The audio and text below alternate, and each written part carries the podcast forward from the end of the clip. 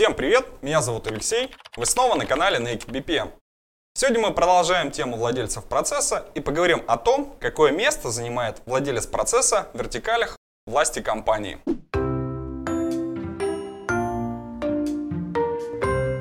Почему я вообще решил поднять эту тему? Как вы убедились, внимательно смотря Naked BPM, внедрение BPM серьезно меняет компанию, потому что она серьезно меняет управление компанией. Предыдущих выпусках я говорил о том, что каждый бизнес-процесс должен иметь владельца. Много процессов, много руководителей. Возможно, много новых руководителей. И для того, чтобы процессное управление работало, каждый владелец процесса должен обладать властью и полномочиями. Пахнет серьезными изменениями, не правда ли? Возникает много вопросов. Владелец процесса что, теперь важнее всех? И что делать с оргструктурой и текущими должностями? А самое главное, что делать с теми, кто занимает эти должности? В прошлый раз мы разобрались, что владельцами процессов зачастую станут те, кто ранее в компании занимал должность функционального руководителя. Ну и на самом деле, сами должности функциональных руководителей, скорее всего, никуда не денутся. Оргструктура может измениться, и скорее всего так оно и будет, при внедрении процессного подхода.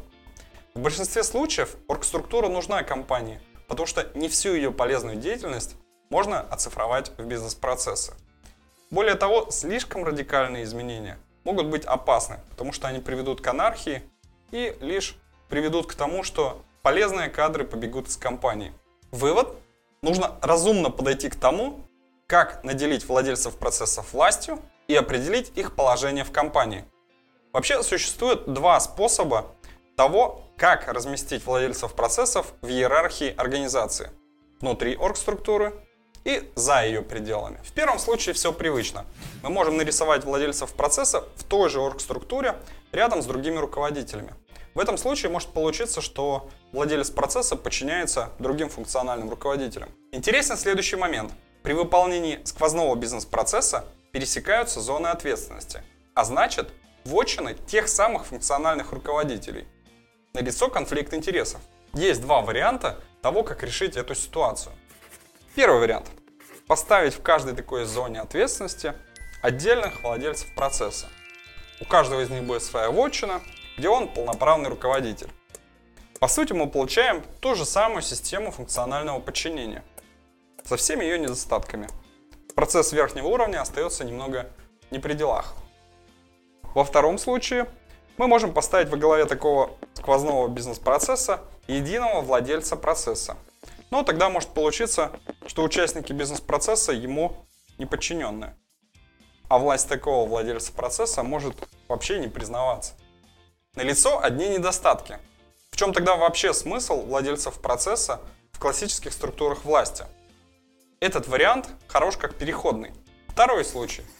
Руководители подразделений владельцам процессов не указ. То есть в рамках своих бизнес-процессов владелец процесса обладает абсолютной властью и подчиняется лишь владельцу компании, ну или топ-менеджменту. Преимущества для бизнес-процесса, ну и для всей компании, очевидны. Но такой подход требует серьезных изменений в организации, а значит на него тяжело сразу перейти. Как поступить в вашем случае? Наделить владельца процесса безграничной властью или попытаться встроить его компромиссно в текущую систему управления, методология BPM не дает четкого ответа на этот вопрос. Но об одном стоит задуматься точно. Это о четкой процедуре внесения изменений в бизнес-процессы. Никто не должен ни за кем бегать и умолять. Как только у вас появится четкий процесс управления процессами, все устаканится, а дело пойдет. Отмечу некоторые современные тенденции управления. Первое. Минимум уровней подчинения.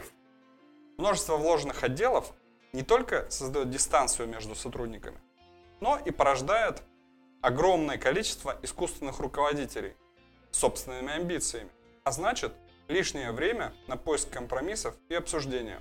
Второе. Один руководитель имеет 7 плюс-минус 2 подчиненных.